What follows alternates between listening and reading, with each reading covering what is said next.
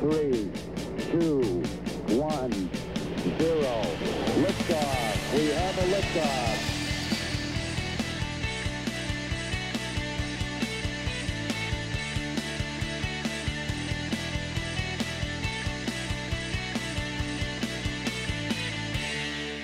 Ya llevamos medio podcast y no hemos empezado a grabar. Vamos, No vamos. Bueno, c- ¿Qué doctora tal? Stevie, muchas gracias por abrirnos tu centro. Em, Muchas gracias. Hemos conocido a tu padre también. Estáis aquí Sí. todos mano a mano. Sí, Me encanta. Esto es un, es un Sois- negocio súper familiar. Lo que está bien si, si todos compartís la, el mismo, la misma pasión, ¿no? Eso es bonito. Sí. Y bueno, voy a explicar un poco quién eres para que... Sí que el centro es, es bastante conocido en, en Cataluña y también en el resto de España, pero bueno, eres investigadora de la Fundación Stevie del Sueño. Entonces también llevas, eres la presidenta, ¿no? Llevas la fundación, te encargas la fundación.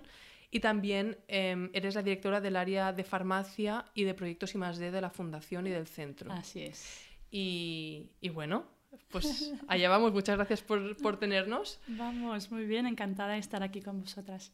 Primero, bueno, vamos primero a hablar del sueño, ¿vale? Y después nos explicas un poco Muy también qué bien. hacéis aquí, porque creo que también es importante, tenéis un montón de libros, entonces también Ujú. quiero navegar el cómo llevar a la gente quizá que quiera hablar más o aprender más de- sobre el sueño, pues a recursos que puedan aprender y tal.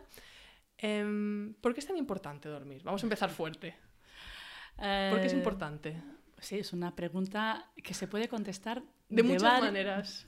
De, ampliamente, ¿no? Te dejo Pero elegir y ya iremos haciendo un ya poco más de la dirección. definición básica, ya solo empezar, empezando a, a ver la cantidad de horas que invertimos al día. Invertimos una tercera parte del- de las 24 horas y por lo tanto de nuestra vida.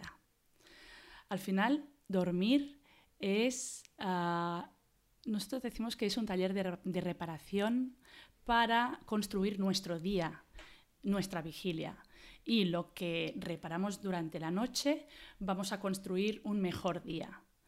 Y al revés, ah, una mala noche, mm, faltas, falta de sueño, vamos a tener problemas durante el día. Por lo tanto, estamos alimentando una buena vida físicamente, ah, cognitivamente, anímicamente. Por lo tanto, es muy global. Ya. Es, es, es increíble. Yo tengo la, tengo la suerte de que trabajo desde. Yo trabajo desde casa. Entonces, la mayoría de días no uso despertador. O sea, yo me despierto. Me voy a dormir relativamente pronto, diez y media, once, y me despierto Mm. sin despertador. Los días que me tengo que despertar con despertador, ahora noto una diferencia en cómo me levanto, en cómo me siento, que Claro. es brutal. Entonces, vamos a ver un poco más en detalle de, de qué pasa cuando dormimos. Es decir, eh, bueno, no sé si hace falta entrar tanto en detalle de las fases del sueño, del Claro. REM, no REM, tal. Sí, podrían explicar Se muchísimo. muchísimo de por qué sí. soñamos, es, es muy amplio y podemos ir a- por ahí si, si lo ves mm, Muy importante necesario. o necesario. Pero un poco vamos a explicar realmente qué pasa en el cuerpo cuando dormimos. Sé que es muy amplio porque, claro, eres tan conocedora de este tema que podrías estar tres horas hablando, ¿no? Sí. Pero bueno, por donde tú quieras llevarnos, ¿qué pasa en el cuerpo?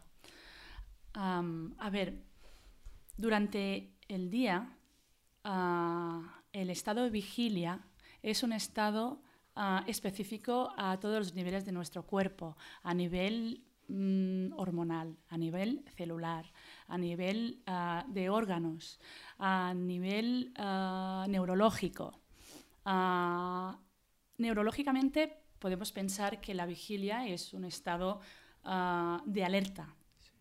Cuando vamos a dormir, nuestro, nuestro cuerpo recibe un mensaje ah, ya determinado genéticamente, aunque la información del exterior, princip- principalmente de la luz, ah, toda esta información nos avisa al cuerpo que es hora de ir a dormir.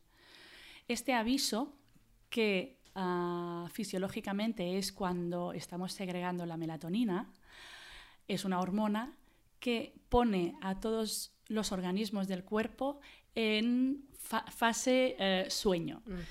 Ah, esta fase no quiere decir que no pase nada durante la noche. Es un estado de células, hormonas, ah, neuronas ah, y a todo nivel corporal, otro estado que significaría un estado de reparación, de limpieza. Vale, o sea, no es que se apague el cuerpo, es que No, simplemente pasa Es otra, cosa. Pasa otra cosa, única durante el sueño. Y súper necesaria.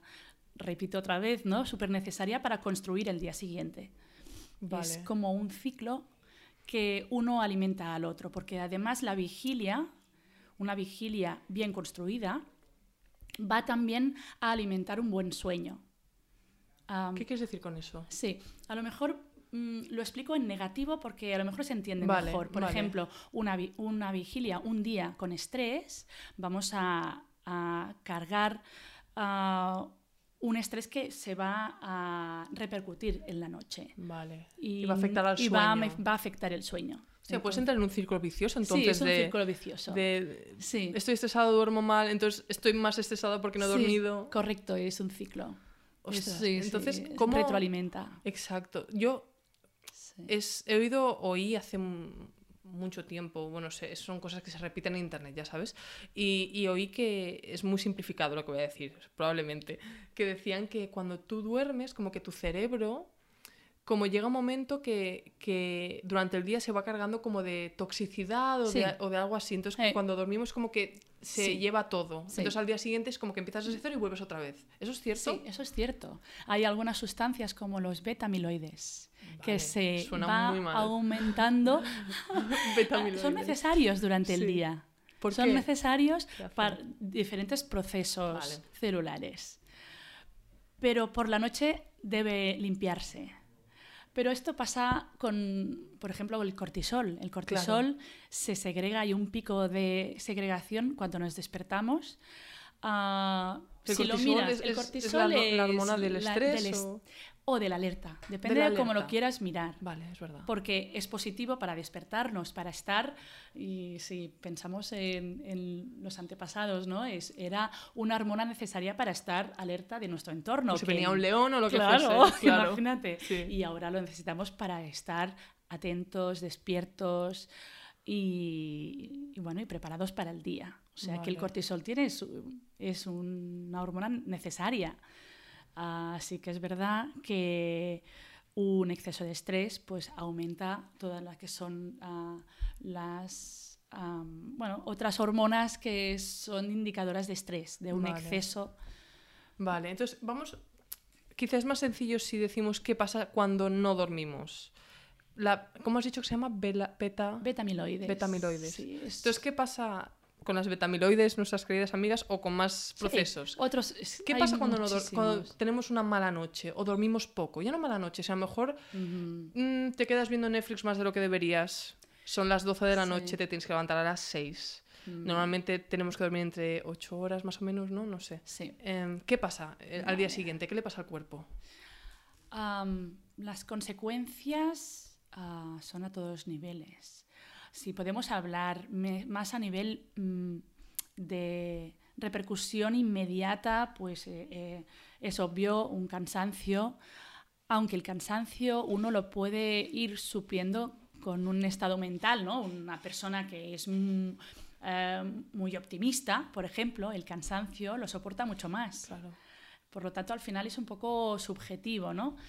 Am, el cansan- cansancio físico, si a un deportista le pones a prueba, puedes encontrar unos factores más objetivos para determinar si realmente está cansado.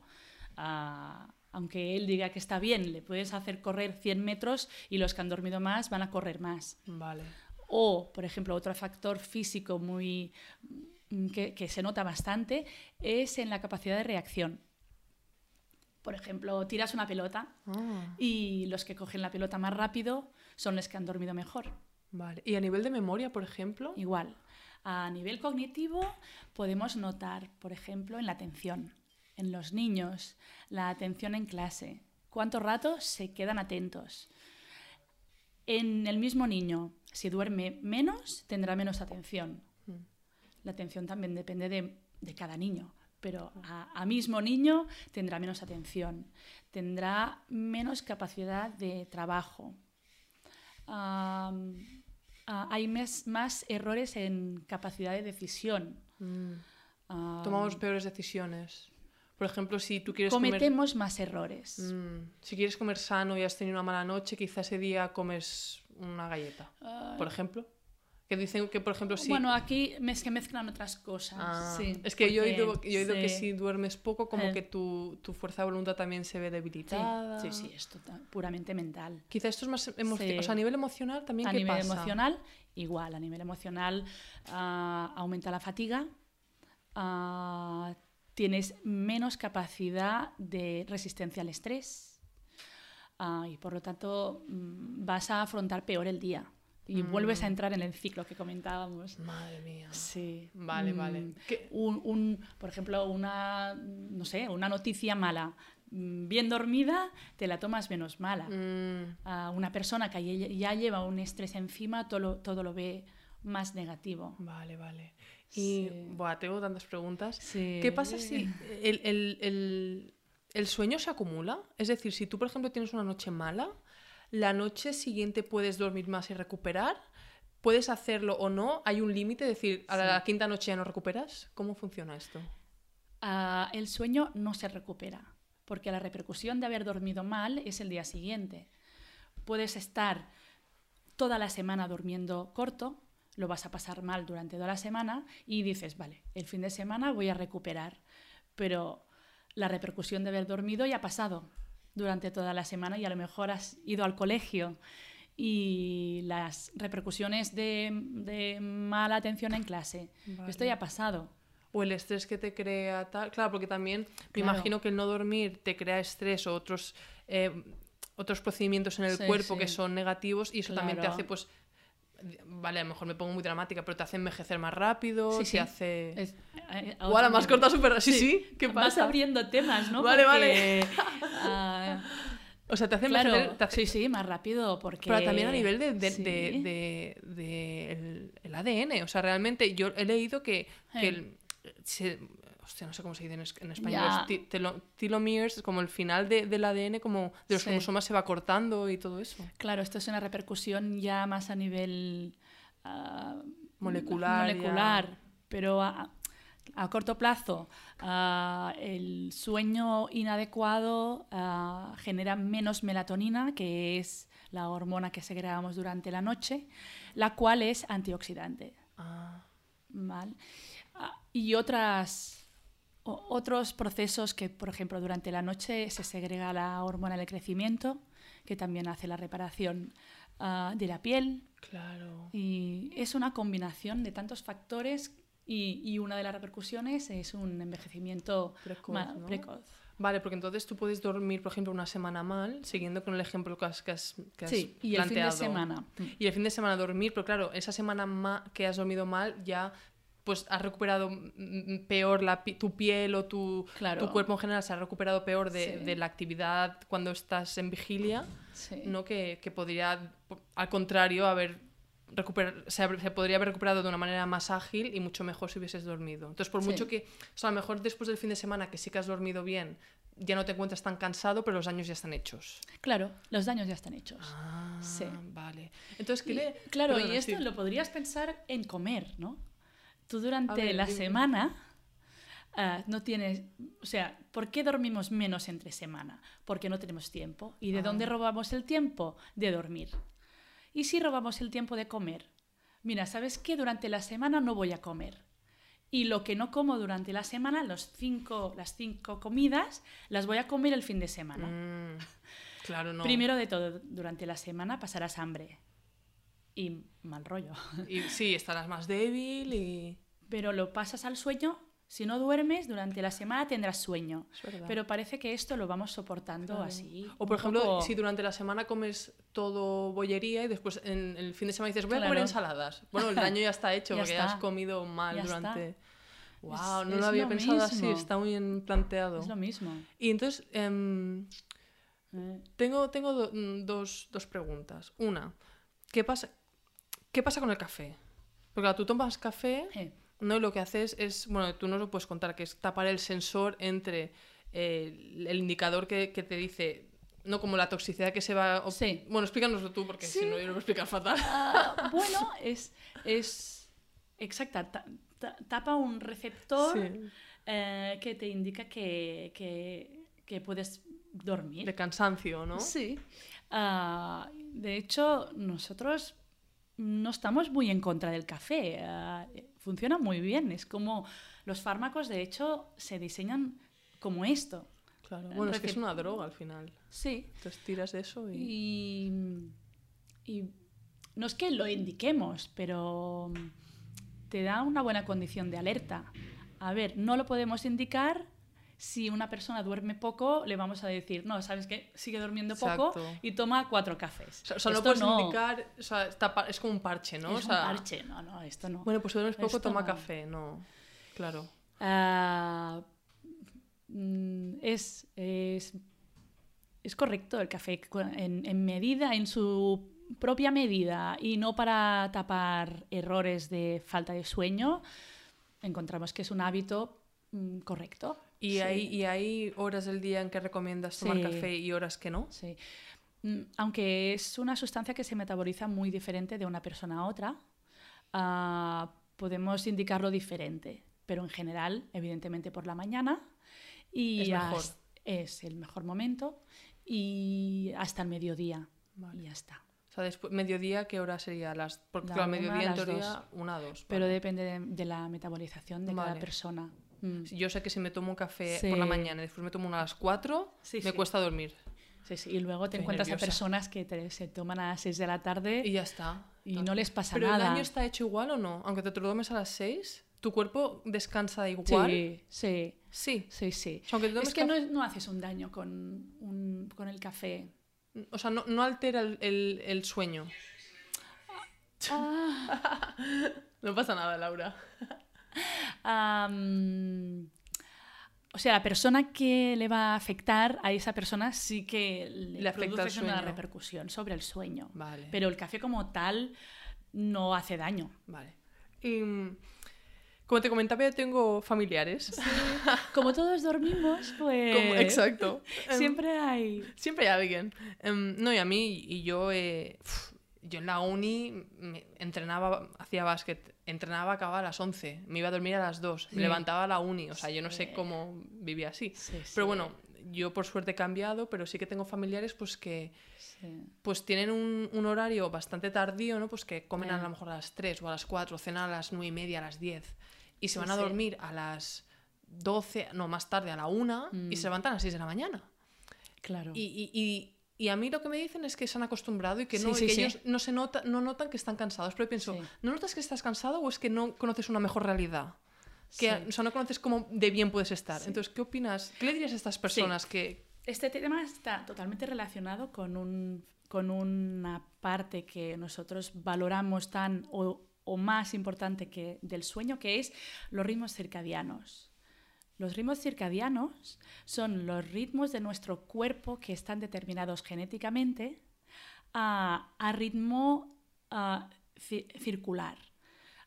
Mm, principalmente cada 24 horas encontramos ritmos como eh, la vigilia y el sueño. Se repite cada 24 horas. que va por el sol o algo así también, ¿no? Sí. A ver, ah, esto es una, se está determinado genéticamente, ¿vale? Ah, vale. Y en, a O sea, ya nivel interno, Vale. Todo tiene un ritmo circadiano. ah, desde las células, las hormonas. Es verdad, porque justo Todo, todo. leí, leí un, un- El libro este que me estoy leyendo decía que dos, Sí. dos em, científicos se fueron a una cueva donde no había sol y sí. también tenían ritmo circadiano. Correcto, correcto. Es verdad. Sí, hay un ritmo interno Qué bueno, es verdad. Ah, hay un ritmo interno que lo deberíamos ir ah, respetando y además cada uno tiene el suyo.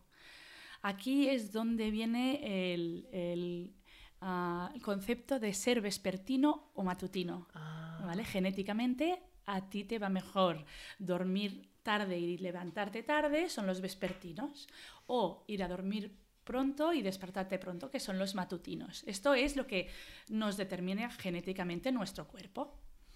Ah, pero luego estos ritmos circadianos internos están sincronizados con el exterior.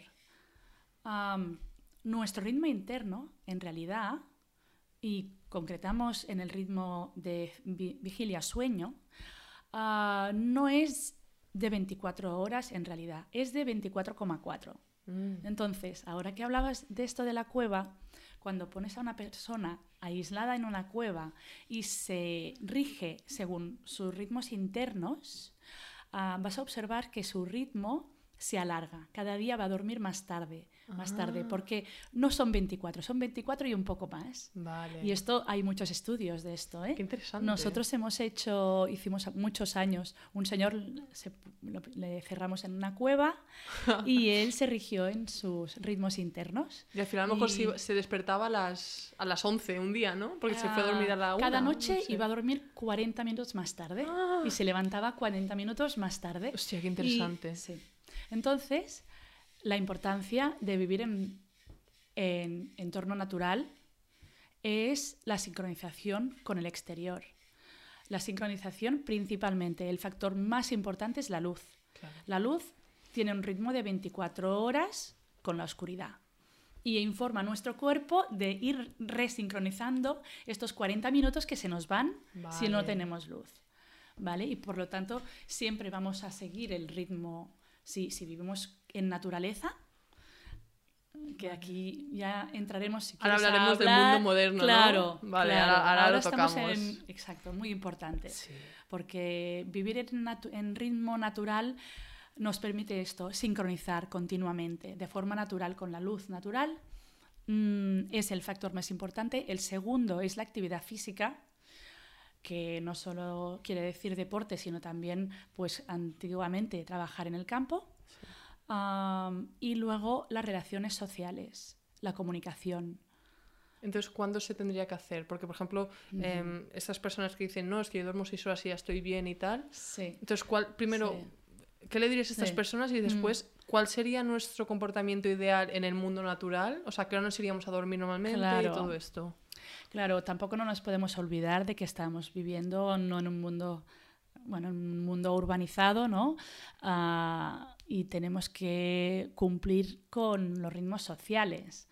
Entonces, ah, ah, nos vemos mm, obligados en general de ir a dormir a las 11, mm, ah, más o menos, y levantarnos pues a las 7. Esto implican las 8 horas que se necesitan dormir de media un adulto.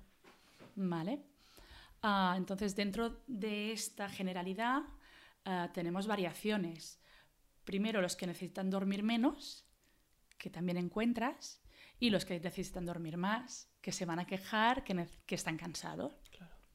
Pero también te encuentras a que esta generalidad, generalidad no se ajusta a- según la vespertinidad o matutinidad.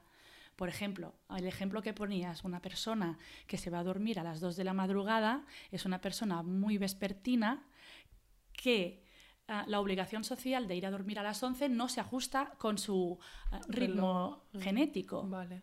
Mm, ¿Y cómo, ¿Y cómo lo puede...? O sea, Sí. claro, pero eso al final se traduce en que duerme seis Sí. horas en lugar de ocho Claro, el día siguiente se ve obligado a despertarse al horario que le obliga la sociedad Claro. y va a dormir menos. Pero no se debe quejar mucho porque se va a dormir a la hora que su cuerpo le pide. Pero ¿hasta qué punto es que tu cuerpo te lo pida o hasta qué punto es que también, o sea, a nivel, a lo mejor también socializas de esa manera? Claro, es que no sé. No, es, es fisiológico. Fisiológico. Es fisiológico, pero tenemos plasticidad. Nos podemos adaptar. O sea, esta persona a lo mejor podría decir, bueno, si yo me levanto a las 6 me podría ir para no estar, o sea, prefieres Claro. prefieres em, prefieres sacrificar el tu ritmo interno, de decir, me voy a dormir a las 2 para irte a dormir a las 11 pero tener 8 horas de dormir, ¿no? Es mejor. exacto, que es mucho mejor. Claro. Hay que, hay que mm, plastificarse un poco y adaptarse a los horarios para cumplir las horas de sueño necesarias, ah, aunque no sea tu ritmo genético exacto, porque ah, de hecho toda información ah, de tu entorno te va a ayudar a adaptarte a, a este ritmo, ¿no? Porque si la luz se va a las 8 y tú tienes unos buenos hábitos de 8 a, 12, a 11 de la noche para preparar el sueño, que también lo podemos hablar, ya estás mm, avanzando un poco tu reloj interno. Vale, ya estás facilitando. Entonces, vamos a hablar un poco también, pues, cómo nos ha afectado como, como Homo sapiens, como persona humana, el, la- el estar en el mundo moderno con que tenemos abrimos la, encendemos la luz, tenemos ordenador, tele, Sí. podemos comer a las dos si queremos. ¿Cómo nos ha afectado este cambio de vida a nuestro sueño y por lo tanto a nuestra salud? El entorno mm, social urbano que tenemos enmascara un poco, ah, sobre todo los factores de luz y de actividad. ¿vale? Las relaciones sociales creo que es un factor que mm, podría estar a favor. ¿no? Nosotros decimos que ah, propiciar un buen sueño lo construimos cuando tenemos un buen contraste entre lo que hacemos durante el día y lo que hacemos durante la noche. Mm, ¿vale? Durante el día, ah, el contraste en relación a la luz, otra vez los mismos factores, luz, actividad y relaciones sociales. Durante el día, cuanto más, mejor. Y durante la noche, cuanto menos de eso, mejor. Vale. ¿Vale? Entonces, cuando vivimos en una ciudad, ¿qué pasa con la luz? Tenemos luz artificial. La podemos tener durante la noche, por ejemplo, al atardecer. Ah, si no cerramos las luces de casa, recibimos luz blanca, no estamos preparando para irnos a dormir. No estamos informando bien a nuestro cerebro. Aquí ya hay un factor que está privando de- de un buen hábito. Y durante el día, si estamos cerrados en una oficina, no recibimos luz natural, que es la más rica, sino que estamos recibiendo otra vez luz, luz artificial. Claro, es verdad. Es verdad. Siempre se me olvida que durante el día también tienes que activar Sí. eh, lo- tus sensores de que tienes que estar despierto. Despierto, es vigilia, verdad. alerta. Porque, por ejemplo, si tú te Sí. levantas a las 8 de la mañana o a las si entras a trabajar por la mañana, imagínate en enero, a las 9 aún no es realmente de día No. y sales a las 6 y no te ha dado Sí. el, el sol en todo el día, No. eso es Sí, y sí. después te vas a dormir a las 2. Sí. Madre mía, es que te vas a morir a los 30 años. es que yo lo pienso y me da algo. Claro, es que es Sí, súper sí. importante. Sí, sí. Aunque tenemos suerte que, que no es solo la luz, sino que también la actividad. Claro, el comer también, el ¿no? Por ejemplo, comer. ¿qué, qué opinas de cenar tarde? De comer Sí. tarde. Bueno, hay algunos estudios que la comida mm, es difícil de encontrar cómo determinan. No es muy, muy determinante, es un pero bueno, factor clave, ¿no? De, que no es, de causal. primera línea. Mm, mm. Pero bueno, mm, es importante también. Claro, ¿eh? claro. Ah, cenar tarde ah, pasa lo mismo, es un mal hábito ah, que no se ajusta, porque además durante la noche el- el- la nutrición tiene que ser ayuno. Por lo tanto, cuanto más tarde, más retrasas la digestión y, y no estás ayunando, ¿no? Exacto. Sí, sí. Ah. Y además el ayuno ya de por sí tiene muchos beneficios para Sí, el cuerpo. exacto. Así que, Sí, sí, que pasan durante la noche. sí. Entonces, vamos a, vamos a hacer una re- recapitulación, que es, ¿qué tiene que hacer alguien para irse a dormir de una manera correcta? Que digas, bueno, voy a intentar cambiar los hábitos, porque yo me quedo viendo la tele hasta tarde o lo que sea. ¿Qué puede hacer, qué puede... ¿Qué elementos prácticos puede decir Sí. una persona? Esta noche los voy a implementar Sí. y voy a mejorar mi sueño. Mm, la verdad es que, es que nosotros creemos muchísimo en los hábitos y, y insistimos mucho, hay que ser muy estricto cuando, porque además puede ser una terapia para solucionar un insomnio. Y esto es genial, pero hay que ser estricto. Ah, entonces, podemos concretar, por ejemplo, hábitos ah, por la tarde-noche, ¿no? Ya empezando a preparar el sueño. Ah, la actividad laboral o estudiantil tiene que acabar como mínimo 3-4 horas, cuatro horas antes de ir a dormir. O sea, nada de correos antes de irte a dormir. Bueno, aquí ya llegaremos. Vale. Ahora ya hemos llegado a casa cuatro horas antes de ir a dormir. Ah, seguramente cuando llegas a casa cambias tus actividades. Esto ya es un punto positivo porque vas aparcando lo que por- probablemente te puede estresar durante el día, el trabajo, las preocupaciones. Bueno, aunque en casa también puede haber preocupaciones, Sí. ¿no? Pero bueno. O sea, hacer una actividad más lúdica. se quizá, cambia, o exacto, más- exacto. Vale, vale. Más lúdica, menos concentración. Ah, bueno, entonces ah, podemos comenzar a llegar ya a la hora de la cena. La cena tiene que ser dos horas antes de ir a dormir. Mm, el hábito de, de la cena puede ya implicar actividades relajantes como, a ver, a- hablar en familia o mirar la tele, que también desconecta. Ya es una Sí. actividad que te des- desconecta de la actividad durante el día. Pero ¿cómo balanceas eso con la luz, por ejemplo? O sea, mirar la Eh, tele. el efecto de la tele, el sí. efecto de la tele normalmente está bastante lejos y no, no provoca ningún Vale, efecto. vale. Pero sí que después de cenar, ah, actualmente ah, puede haber el hábito de coger ah, ordenadores, iPads, móviles. En este momento es súper perjudicial. Las pantallas cerca de la, Sí. de la cara Sí. por la luz que emiten.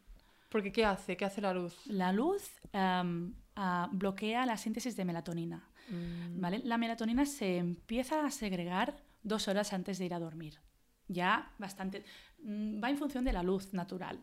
O sea, cuando se empieza a poner el Cuando sol. se empieza a poner el sol, hay un cambio de segregación y empieza a subir la melatonina. Mm. ¿vale? Y lo vamos a notar a un par de horas más tarde. Claro, entonces si te da ¿vale? la luz de las Si te da la pantallas. luz, estás bloqueando la síntesis de melatonina y por lo tanto la información a tu cerebro que es hora de ir poniendo el- la voz. Claro, la en voz en off, ¿no? Claro, claro, claro. Entonces, ¿qué opinas de, esas, de esas gafas que se, que se llevan ahora de, de- que bloquean la luz? Sí. ¿Cómo es? Bloquean la luz, sí. ¿Luz A ver, azul? la luz azul. Luz azul Sí. vale. Sí, sí. La luz que tiene un espectro amplio según su frecuencia. Ah, las frecuencias azules son las que bloquean más la melatonina. Vale. Y sí, eh, es- ¿Estás a favor de eso? eh, sí, sí, totalmente. Nosotros bien. utilizamos. Ahora voy a llegar porque vamos a explicar si acaso todos los hábitos durante Me el estoy día. adelantando, perdona. No, pero Es que veo cosas y pienso, oye, ¿esto qué opinas? Sí. Pero sí que por la noche ah, toda luz naranja es la adecuada para poder ir relajándonos, para ir a dormir adecuadamente. Vale. Ah, por lo tanto, nada de pantallas que tienen mucha luz azul ah, y actividad, leer con una luz naranja o hablar, Vale. ah, actividades relajantes. Vale. Entonces, estas actividades son muy próximas al sueño y te van a ayudar a, a conciliar bien el sueño. Aunque hábitos durante el día también son importantes. Mm, a- Muy ligado a lo que hablábamos hasta ahora, ¿no? Dispara, dispara, que a mí esto me gusta. Ah, Los hábitos. Por la mañana. Dime. Por la mañana vamos a dar información al cerebro que es hora de despertarse. Y le vamos a dar luz, actividad y, bueno, y, y relación social. Luz natural. Luz, si es natural, mucho mejor. Nosotros intentamos implementar muchas veces a gente que tiene problemas de, de hábitos y consecuentemente de ritmos circadianos, insomnio. Ah, es un hábito muy sencillo que es por la mañana ir a trabajar o ir al colegio caminando. Mm, Normalmente esto importante. implica media hora de caminar y luz natural. Uy, Tienes los dos factores. esto en un mundo moder- moderno no, no puede ser. O sea No que nada de coche. Ni metro ni nada. Claro, ma- ideal sería hacer deporte, pero ah, no hay tiempo, no hay tiempo. Y hacer Entonces, deporte no en un gimnasio, porque a mí a veces me Sí. pasa que voy a trabajo desde casa. Sí, sí. Voy al gimnasio y digo, tío, no me ha dado la luz en todo el día. No, Claro. pero recibir luz por la mañana, ah, nosotros vemos resultados porque hacemos unos registros y vemos unos resultados es- espectaculares. ¿eh? O sea, si tú controlas el tema de la luz realmente, Sí. es decir, por la mañana y por la noche, ya Sí. puedes notar un gran cambio en, en Sí. cómo vas a dormir.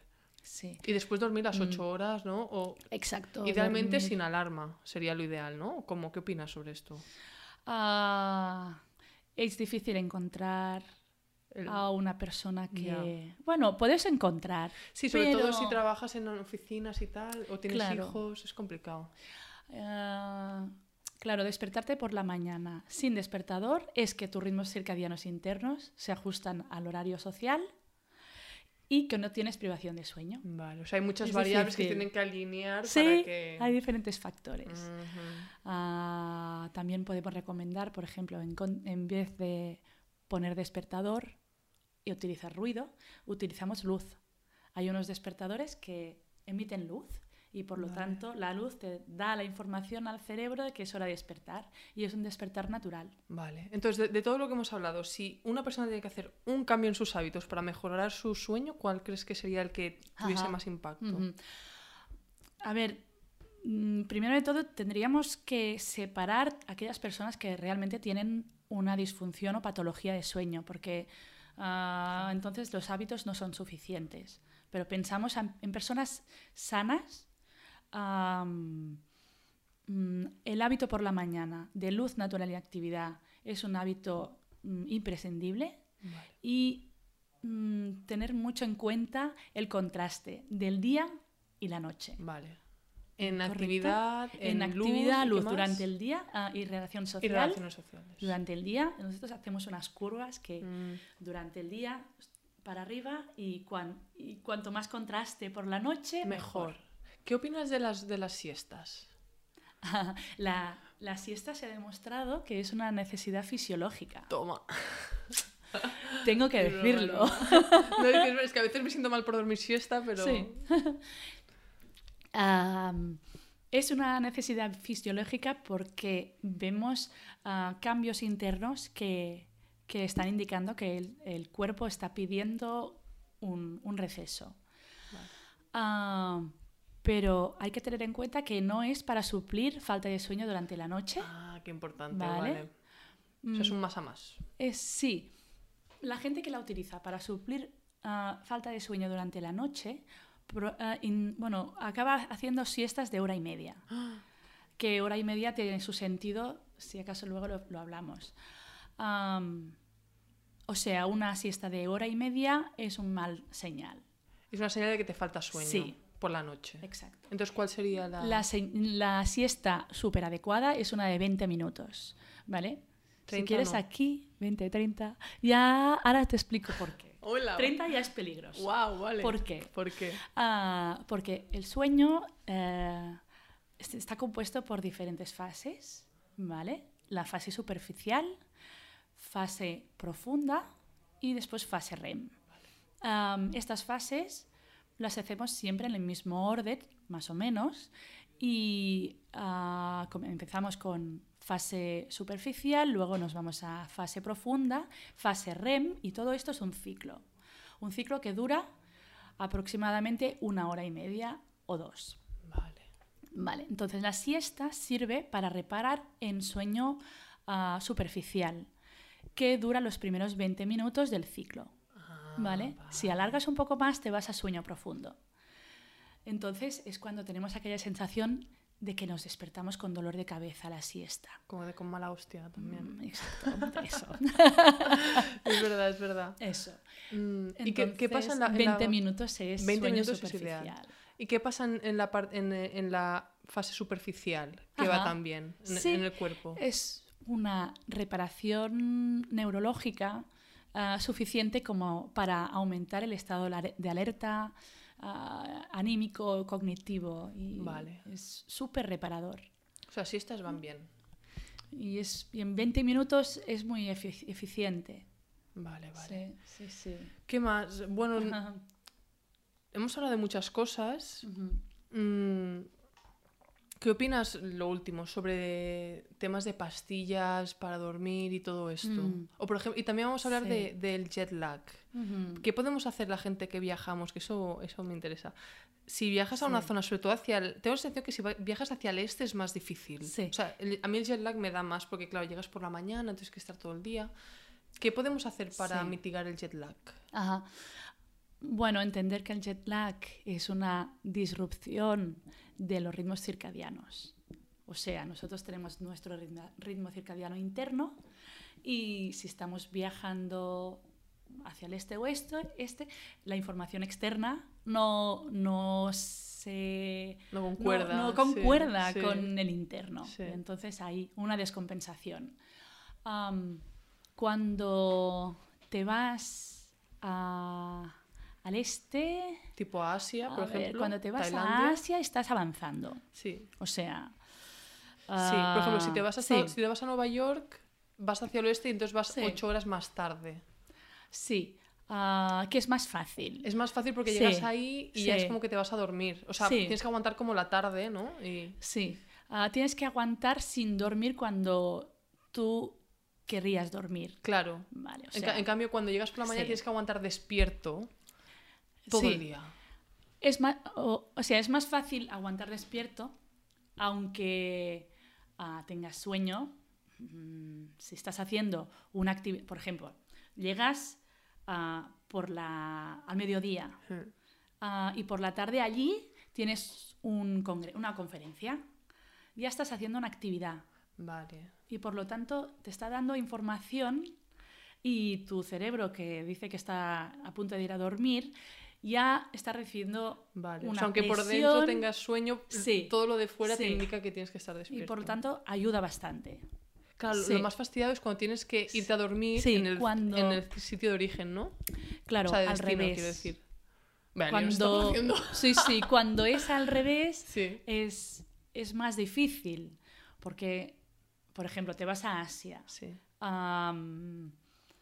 llegas que tú no, no tienes sueño, Y tienes que ah, has recibido toda la información externa de que no es hora de dormir Mm. y te pones a la cama. Claro. Y ahí es cuando te levantas a las 3. Es imposible. Vale, vale. Necesitas... ¿Y ahí qué podemos hacer? O sea, yo he oído que hacer Sí. ejercicio cuando llegas es- va bien, no sé. ¿En qué dirección? Si vas a este, no, si vas a este, ah, tienes que puedes tomar melatonina. Melatonina que para es dormir. Una de las cosas que Vale, comentábamos. vale. Melatonina, cerrar luces, O sea, intentar favorecer el sueño al máximo. Sí. Vale. todos los factores, Vale. todos los hábitos para propiciar el sueño, aunque es verdad que necesitas días, ¿no? El primer día va a costar más, el segundo te vas a adaptar mejor. Y de hecho lo hablábamos con las personas que tienen turnos cambiados de trabajo, Sí, es decir, enfermeras, bomberos, azafatos y azafatas de vuelo. sí, sí. Todo esto que pueden hacer Mm. estas personas que, Mm. que realmente eh, lo piensas y piensas, ostras, realmente la sociedad funciona graci- en parte gracias a estas personas, pues a la gente que, que limpia las calles, gente que los bomberos, Claro. policías, enfermeros. eh, Es la fase sueño de la ciudad, ¿no? Exacto, y estas personas están trabajando para que nosotros podamos dormir y que todo Sí. funcione. Y a la vez Claro. es- les afecta la salud. ¿Qué pueden hacer estas Sí. personas para...? Claro, se puede mitigar eh, minimizando. ah, ya, ya se aplican algunas cosas. Por ejemplo, los turnos de noche se limitan a personas más jóvenes, Mm. ge- personas mayores que les pueden afectar más directamente a la salud. Ya se van cambiando los turnos. Eso espero. Claro, eso sería el ideal. eso sería el Sí, ideal. No sí. sé si alguien ah, ve que no se aplican algunas, algunas situaciones, ¿no? Pero en Mm. principio tendría que ser así. Ah, propiciar. mm, a ver, el turno nocturno es el peor. Sí. Am, pero se pueden organizar turnos que son menos malos, ¿no? Por ejemplo, los rotatorios. O sea, ir rotando es mejor. Ir rotando que es un poco mejor. Es un poco mejor. Sí. Que tener siempre el turno de noche. Sí. Vale. Y después Sí. usar todos los... O sea, aplicar todos los consejos que tú has dado, Sí, sobre todo cuando... Exacto, exacto. Cuando tengan un... Sí, siempre tener en cuenta, ¿no? De, de adaptar el ritmo circadiano, ah, aunque mm, los humanos no estamos preparados para dormir de noche. Por lo tanto, aunque le, Para dormir aún- de día, quieres decir. Perdona, Sí, sí, sí. para dormir de día, Sí, al revés. Una persona que trabaja de noche necesita estar alerta durante la noche. Por lo tanto, su ritmo circadiano lo tenemos que girar porque esté preparado. Y no, no- ¿Tú sabes si hay estudios que hayan pasado de realmente que una persona intentar cambiar el ritmo circadiano durante, yo qué sé, 10 años o 20? Sí, ¿Se ha sí. hecho? ¿Y ¿Se puede hacer? Que una persona Sí. esté sana haciendo el cambio. Nosotros tenemos una persona aquí, claro, nosotros en la clínica, que, Que ahora hablaremos de todo lo que haces aquí, porque- estudiamos a las personas cómo duermen durante la noche. Tenemos a nuestros enfermeros que trabajan de noche. Claro. Una de ellas hace 25 años que trabaja de noche, Cada día. de lunes a jueves. ¿Y qué? Pues increíble. ¿Qué quieres decir? O sea, está Eh, bien. Una adaptación muy buena, aunque hay que decir que genéticamente es una persona que ya tiene tendencia a ser nocturna. Por lo tanto, su reloj interno ya nos ayuda a que pueda mantener este turno. Vale. Y esto es un factor muy importante para asignar turnos. Nosotros ah, en la fundación, si nos viene una empresa a recibir asesoramiento para determinar los turnos de una, de una fábrica o de lo que sea, mm, tenemos en cuenta varios factores, pero uno de ellos es ah, el carácter vespertino o matutino de la persona. Mm. Las personas vespertinas se adaptan mucho mejor al turno de noche. Vale. Y Y, las- esta persona cuando acaba el jueves, Ajá. ese, el, el fin de semana también mantiene ese... Lo recomendable es ah, no hacer un cambio brusco, Vale. porque el lunes tiene que volver. Claro, es que si no es como estar Sí. en jet lag todo- siempre. Sí. La mayoría de... Mm. Vale, vale, vale. Ah, hace una adaptación intermedia. Sí. Vale, vale. Sí, Sí, sí. qué interesante. Entonces, bueno, explícanos lo de la Sí. lo que hacéis aquí, porque es muy interesante. O sea, tenéis la clínica que está, está con tu padre y bueno, y más miembros del equipo. Sí, claro. y, y después tenéis la fundación. Sí. Entonces, explícanos primero qué hacéis aquí y la diferencia entre la clínica y la fundación. Y después ya hablaremos de libros y, y tal, que Muy creo que si la gente está más interesada en, en este tema, pues ya pueden ir ellos a, a bien, buscaros. exacto. Pues mira, em, lo hago ah, am, cronológicamente. Vale. La clínica ah, tiene 30 años y este año estamos celebrando ah, estos años. 30 además. 30 años. 30 años. Sí, sí, sí. Clínica del sueño, clínica Ay, yo Stevie. era pequeñita aún. Ya, tú o sea, has crecido aquí y... Sí, sí, sí, Vamos. sí, sí, sí. Yo pasaba mis Crecido horas, madura- sí, sí, también mm, haciendo turnos de noche y todo también, sí. Pues, a ver, empezó la clínica. Ah, principalmente una asistencia clínica a pacientes con problemas de sueño, de todo tipo de problemas de sueño. Lo digo remarcadamente porque, ah, a ver, normalmente el sueño se trataba en la parte respiratoria, Tipo ¿va? apneas. tipo ronquido y apnea. Vale. ¿vale? Ah, pero aquí se trata todo, porque la parte de insomnio es una de las partes más importantes, pero también más difíciles de, de- de tratar. ¿Es lo que, más, es lo, que- lo que más os encontráis? No, y ronquido y ronquido Ronquido y apnea. apnea también. Vale, Las entonces, dos cosas. el insomnio que- cosas. Sí, eh, el insomnio... a ver, el insomnio de hecho no es una enfermedad, es un síntoma. ¿Vale? Vale. Es un síntoma de una cosa que pasa que tenemos que determinar cuál es. ¿Por qué? Porque nosotros intentamos no tratar el síntoma, sino ir a buscar el problema de raíz y luego se soluciona el insomnio. Ah, y así es una manera de solucionar definitivamente.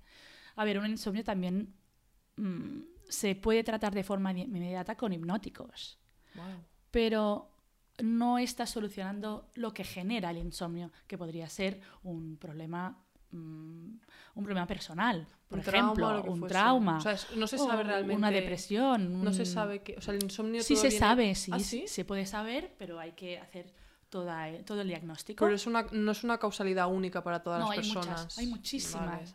Muchísimas. O sea, puede ser un trauma, ma- un trauma, una depresión... Claro, depende de la persona. Esto depende de la persona, hay que hacer un poco la historia clínica. O puede ser simplemente también que alguien simplemente no sepa cómo manejar sus emociones y que no le haya Claro. pasado algo, pero que simplemente... o entrar en, en un en un, rit- en un ciclo vicioso que comentábamos Vale, antes, ¿no? vale. Hay gente que, que empieza a, a tener un poco de insomnio, también de- un poco depende de la edad, ¿no? Claro. Ah, y el mismo insomnio le genera ansiedad a ir a dormir el día Vale. siguiente y va alimentando, va alimentando Fíjate. y cronifica. Le estaba comentando a Laura antes. Te he dicho que me estaba leyendo un libro sobre Sí, dormir. sí. Y digo, me da miedo leerme. Hay una parte que habla sobre insomnio. Y digo, sí, tengo miedo de leerme esa claro. parte porque me, me entrará ansiedad cada vez que voy a dormir porque sé que es malo. Y digo, no me lo quiero leer, ¿sabes? Porque Sí, sí, empezaré sí. a pensar que me tengo que ir a dormir. Y, porque claro, yo soy Sí, así de sí. neurótica. Sí, sí, sí. Y digo, no me lo- o sea, es, o sea, realmente pasa. Vale, Sí, no sí. me voy a leer el libro. Muy asociada al tipo de persona, ¿eh? Ya. Claro, tienes que ser neurótica, Sí, tienes que ser... sí. Porque, por ejemplo, o sea, entonces, ¿cómo tratáis el insomnio? ¿Con, Sí. con elementos también de, por ejemplo, meditar o ejercicio? ¿O qué? qué Sí, hay, cada caso se puede tratar diferente, ¿no? Vale. Desde hipnóticos durante la noche para hacer primero un, un tratamiento corto para mitigar toda la repercusión del insomnio que está llevando, ¿no? Pero luego ir a buscar el problema de raíz. Ah, si hay un problema de depresión, por ejemplo, ya vas a, a buscar aunque mucha gente ya viene con su medicación durante el día y, y hay que compaginar un poco en función de cada situación. Son como aguas muy turbias. O sea, realmente es como que es muy turbio todo. ¿Cómo es sabéis? Muy, dif- muy difícil. Ya ves. Por eso te Muchas comentaba, capas. ¿no? Que, que el tratamiento, el, ah, el abanico de tratar el, el, el problema de sueño no solo es el ronquido, es una parte. El ronquido tiene su tratamiento muy específico, que la misma que pre- pregunta que me haces de insomnio, Sí. con el ronquido es muy fácil de contestar ¿Cuál es? porque el ronquido es un bloqueo de las vías respiratorias. Entonces, ah, según principalmente ah, el tratamiento es con un aparato que es una mascarilla que te emite aire a presión para abrir las vías. Mm, Es una solución mecánica, no tiene repercusión, no tiene efectos secundarios. Es un poco molesto porque mm, es un aparato, claro. pero ah, la- el cambio, la, la gente que tiene apneas y, y se pone el CPAP, bueno, es un cambio de vida. Wow. Bestial. Entonces te, te lo tienes que poner cada noche. Sí, cada noche. Y Cada porque- noche. Y, y dejar de fumar, por ejemplo. Claro, y luego porque- hay otros factores, por ejemplo, una persona obesa que ronca debido a la obesidad, le recomiendas hacer dieta. Vale. Claro, o sea, O- está bien porque sois como muy holísticos. Sí, O sea, dentro de, Sí. de- de sí, que sí, obviamente Claro. tratáis el, la calidad de vida hoy, también avanzáis en eso. Exacto. Y cuando, bueno, yo como soy, bueno, soy doctora en química, Mm. eh, me especialicé en la parte de farma y luego estudié fitoterapia. ¿Qué es Entonces, fitoterapia? Fitoterapia es tratamiento con, con productos naturales de, Ah. pues, valeriana. Eso no lo conocía, fitoterapia. Fitoterapia. No lo conocía. Vale. Ah, muy bien. Se que mezcla, no, ¿no? es lo mismo que homeopatía, ¿eh? hay que ir con cuidado. mismo. No, porque la fitoterapia tiene su fundamento Está regulado. científico, está regulado am, y de hecho a los productos fitoterapéuticos tienen sus componentes activos ah, que, que nos pueden ayudar, ah, pues en el caso del sueño, pues ah, con, con, con, ansiolíticos, con menos relajante. bubu. La homeopatía es más bubu y entonces lo Exacto, no exacto. La homeopatía Vale. no tiene. Vale. Entonces, bueno, y, y- entonces, volviendo a la clínica, entonces, ¿qué hacéis? Sí, O sea, to- to- sí. tratáis todos estos temas. todo, que- todo lo entonces, que sea y desde insomnio. Hacemos las pruebas diagnósticas. Ah, la más importante, ah, la que decimos nosotros el gold standard, Ah. am, es la polisomnografía. Es una prueba mm, de sueño. Y esta prueba, pues el paciente viene a dormir aquí, le ponemos unas- unos cables y durante la noche le registramos el sueño durante las siete horas que duermen. Vale. Y vemos cómo es el sueño, vemos todas las fases de sueño, superficial, profundo, fase REM, qué pasa durante la noche, ah, y para así poder detectar diversas patologías que Vale. existen. Y una pregunta, porque yo desde mi desconocimiento científico, ¿eh? si tú vienes aquí a dormir, lo- lo- o sea, em, ¿analizáis una noche o hacéis varias? Muy buena pregunta, porque eh, el- la polisomnografía nos permite solo hacer una noche. Claro, entonces, Y es una prueba muy, muy fidedigna para detectar las patologías más importan- importantes. vale. Pero ah, nos quedarían para detectar patologías más relacionadas con, ah, con los hábitos, eh, ritmos Claro, circadianos, claro. lo que te, te obliga a analizar a la persona durante una semana. Vale, o sea, te deja Vale. ver como el elefante en la habitación, pero después el tema de, de- Esto no ves. claro, de más de, Sí. porque, claro, el hecho de estar en una zona, en un sitio que es nuevo Sí. y tal, quizá te afecta también. Afecta un poco, aunque también esta prueba se puede hacer en casa. Vale. Sí. Vale. Entonces, para solucionar el diagnóstico de problemas más de hábitos y ritmos circadianos, ah, nosotros en la clínica ah, ya incluimos otra prueba diagnóstica hace, ahora ya hace 5 o 7 años, ah, que es la... les ponemos un reloj que es como un actímetro que se encuentran en el mercado, se pueden encontrar y la gente los utiliza para registrar la actividad durante el Sí, eso lo he día. visto. Vale. Que te das pulsaciones también y tal. Vale, pero nosotros tenemos ah, uno que es a nivel médico, Claro, será más ¿vale? Con muchas más variables Sí. y con el cual tenemos un, un informe sobre los ritmos circadianos de la persona, ¿vale? Vemos qué hace durante el día y durante la noche, durante siete días. Vale. Y de allí podemos detectar muchas más patologías relacionadas con el insomnio. ¿Y cómo, y Mm. cómo, o sea, cómo sabe, o sea, qué va a, a nivel de, de, de cuando su ritmo cardíaco va más elevado o menos? O sea, ¿qué variables hay para determinar Sí. los ritmos circadianos? Am, este reloj ah, determina, está registrando ah, la actividad que hacen tanto del día y de la noche. Luego también vemos la posición. ¿Por qué? Porque distingue si estamos sentados y quietos a si estamos estirados. Ah, claro. Vale. Para saber si duerme. Claro, si está en la cama. Claro. Pero también podría estar en la cama Leyendo. Quieto. intentando dormir, pero no estás dormido. ¿Cómo detectas esto? ¿Cómo? Pues en el reloj hay un detector de temperatura. ¿Vale? La temperatura del cuerpo varía si estás despierto, si estás durmiendo. ¿Cómo Y- varía? Cuando estás, o sea, cuando estás durmiendo baja o, o sube. A ver, am, Estamos yendo ya por las sí, ramas, eh, pero es, que, tengo mucha curiosidad. no, no es fácil. O sea, es la- respuesta No es blanco o negro, ¿no? Mm, sí que lo es, pero a, a ver, hay la, la temperatura interna. La temperatura interna durante el día es alta Sí.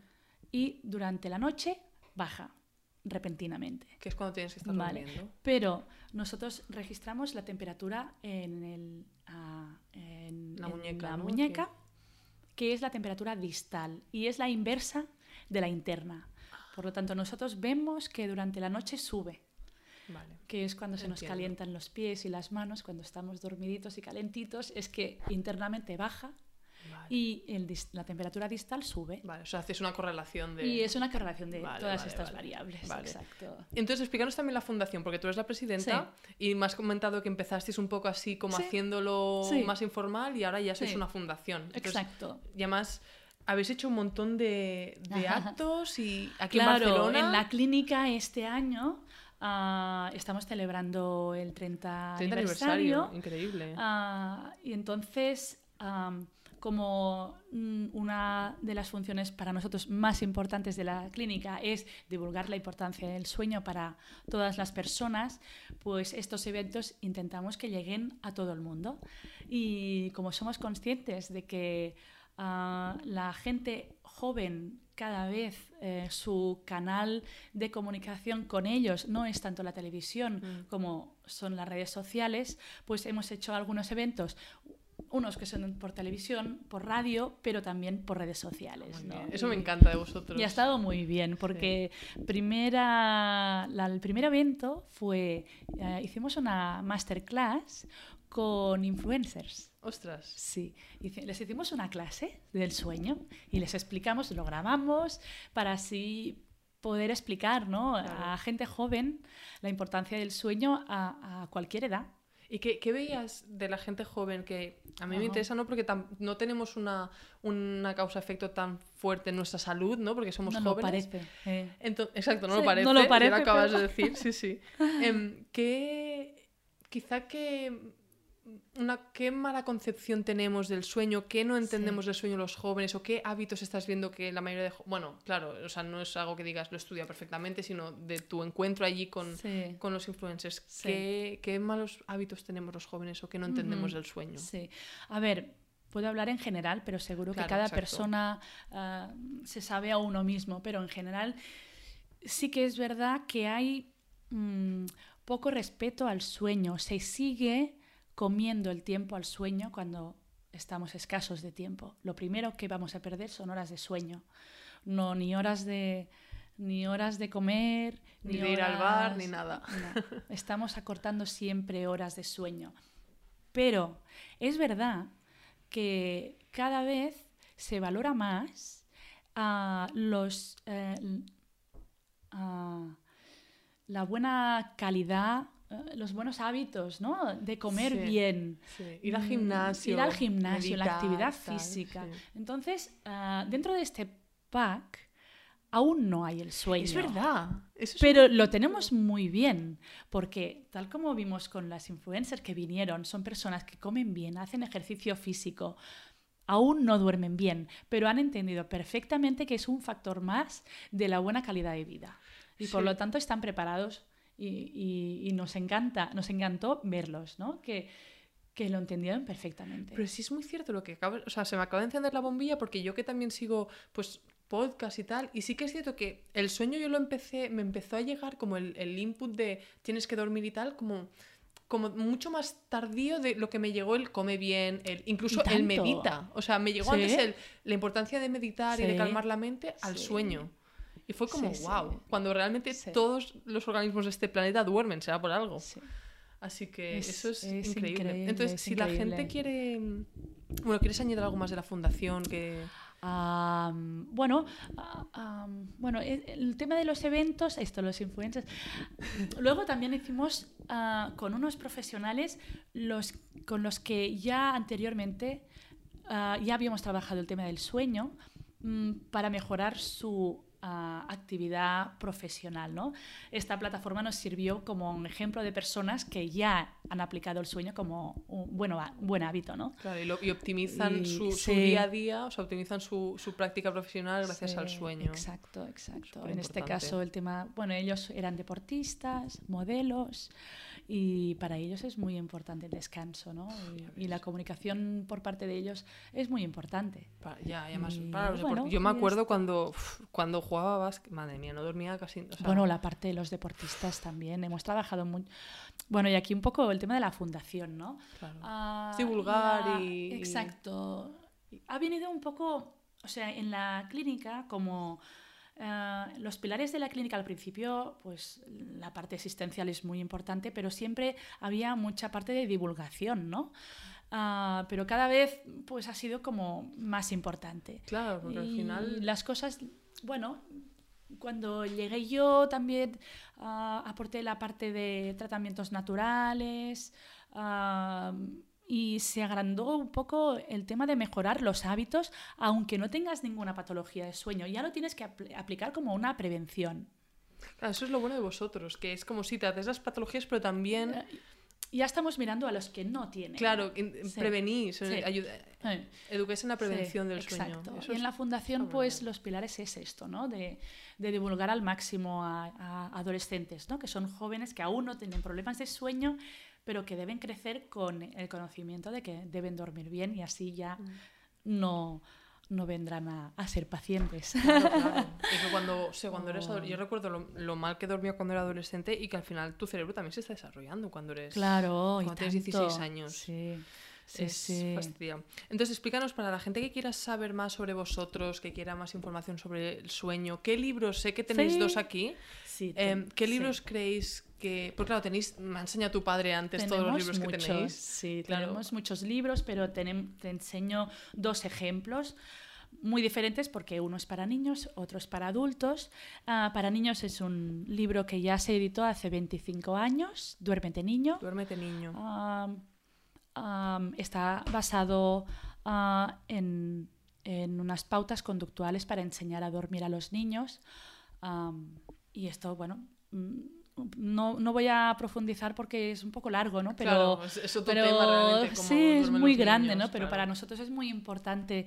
Igual que en los adultos, los hábitos, los niños, aún más. Claro. Aún más. Y les tenemos que enseñar los adultos a ellos, ¿no? Claro, eso es. Es como el tema del comer. O sea, por- no le puedes enseñar a un niño a comer, tienes que enseñar al padre que enseña al niño a comer. Claro, y les estás enseñando unos, unos hábitos ah, sociales, ¿no? Tú cuando les, están- les estás enseñando a comer, les estás enseñando a comer con una cuchara, que es una cosa mm, que un Sí, que niño no- no, sabe. Claro. Le tienes que enseñar. Claro. Pues los hábitos de sueño también tienes que Ah. enseñarle que su entorno de dormir es su habitación, su muñeco, y es un hábito. Y cuanto más lo repitas, más lo entiende el niño y más tranquilo estará porque además cuanto más se repite, yo que tengo tres niños, lo he podido practicar, ¿no? Cuando se repite cada día los niños están tranquilos porque mm, lo prevén Vale, y, vale. y están... Bueno, entonces la bueno, gente que quiera. Este, este es para los niños y para los adultos, ah, siguiendo otra vez con, con todos los consejos sobre hábitos. Dormir bien para damis.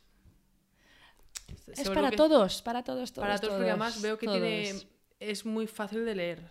Solo veo como que tiene muchos, muchos gráficos. Muy mucho- esquemático. Muy esquemático, eso es, Eh. esa es la palabra, exacto. Sí, siempre lo Este procuramos. se- recomiendas para la gente Muy que quizá quiera, sí. quiera empezar con este tema e Sí. investigar un poco más. Exacto, no solo para problemas de sueño, sino para mejorar la calidad y prevenir. Carla, otra pregunta que te quiero hacer y em, te la podría hacer fuera de cámara, pero bueno, voy a aprovechar, em, porque a lo mejor a alguien le interesa. Te he comentado antes que tenía mucho interés de saber cómo combinas el estar aquí y llevar la fundación y tal con tener tres hijos. Ajá. Entonces, ¿qué, consejos puedes dar a la gente pues, quizá mm, yo no tengo hijos ni tengo Sí. planeado, pero bueno, Sí. que tengo siempre mucho interés en conocer a las madres trabajadoras cómo lo Sí. planeáis todo y cómo os ha afectado la vida el, el tener hijos. Ah, Ahora que dices planear, realmente las rutinas son súper importantes. Rutina.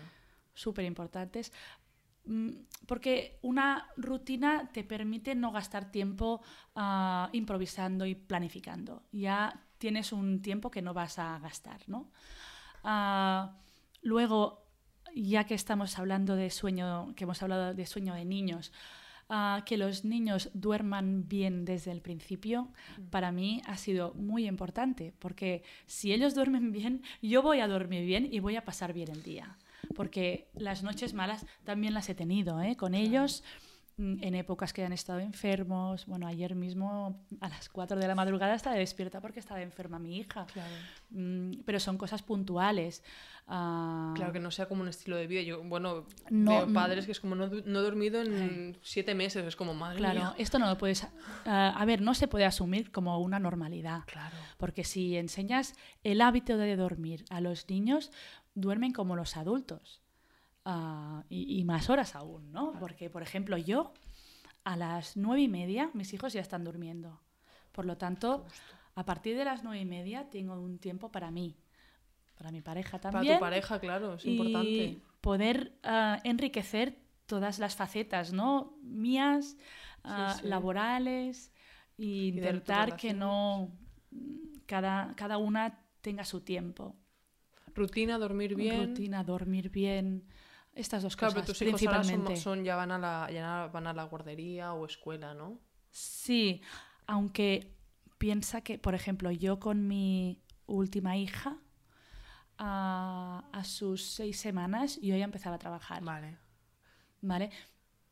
A ver, también es verdad que hoy en día los trabajos, muchos ya permiten una Sí. flexibilidad total y yo podía trabajar desde casa, podía venir a la Y oficina. que también tu entorno de trabajo también es muy propicio porque trabajas con tu familia. Claro. Sí, Sí. aunque cuantas más horas mm, le echas, más trabajo hay. O sea que, bueno, hay que, también hay que gustarte. Si te gusta el trabajo, pues mm, Lo vas a guardar tu tiempo para ello, ¿no? Claro. Pero bien despierta, eso sí. Muy bien. Pues muchas gracias, doctora. Muy Muchas bien, gracias Muchas por- gracias a ti. Muchas gracias por toda la información. Me ha encantado. Yo creo que hemos sacado, espero que todos, un poco de. de Una pincelada. Sí, una pincelada de- de- del mundo del sueño que es tan natural, o sea, tan natural en nuestro día a día, pero tan desconocido realmente. Mm, Así que yo te agradezco mucho que hayas Bueno. compartido todo esto con nosotros. Muy con bien, nosotros. espero que sea útil para todos. Una última cosa antes de iros. Si queréis más información sobre el invitado de este episodio o queréis recuperar algunos de los libros o personas que se han mencionado en este episodio, podéis ir a mi web irenesango.com barra podcastmentores y ahí encontraréis las notas de cada episodio, incluido este, y allí podréis ver toda la información que se ha dado en este episodio. Y también os animo a que, si queréis, por supuesto, que os suscribáis al podcast porque así recibiréis notificaciones cada vez que cuelgo un nuevo episodio y también os los podéis descargar al teléfono, así los podéis escuchar sin internet, que eso siempre está muy bien. Y también estoy abierta a sugerencias, es decir, si alguien quiere que traiga el podcast a un invitado en específico, me lo podréis decir por Instagram, mi perfil es Irene Sango, y allí es donde estoy más activa y podéis conectar conmigo allí. Y nada más, esto es todo, gracias por la escucha y hasta la próxima.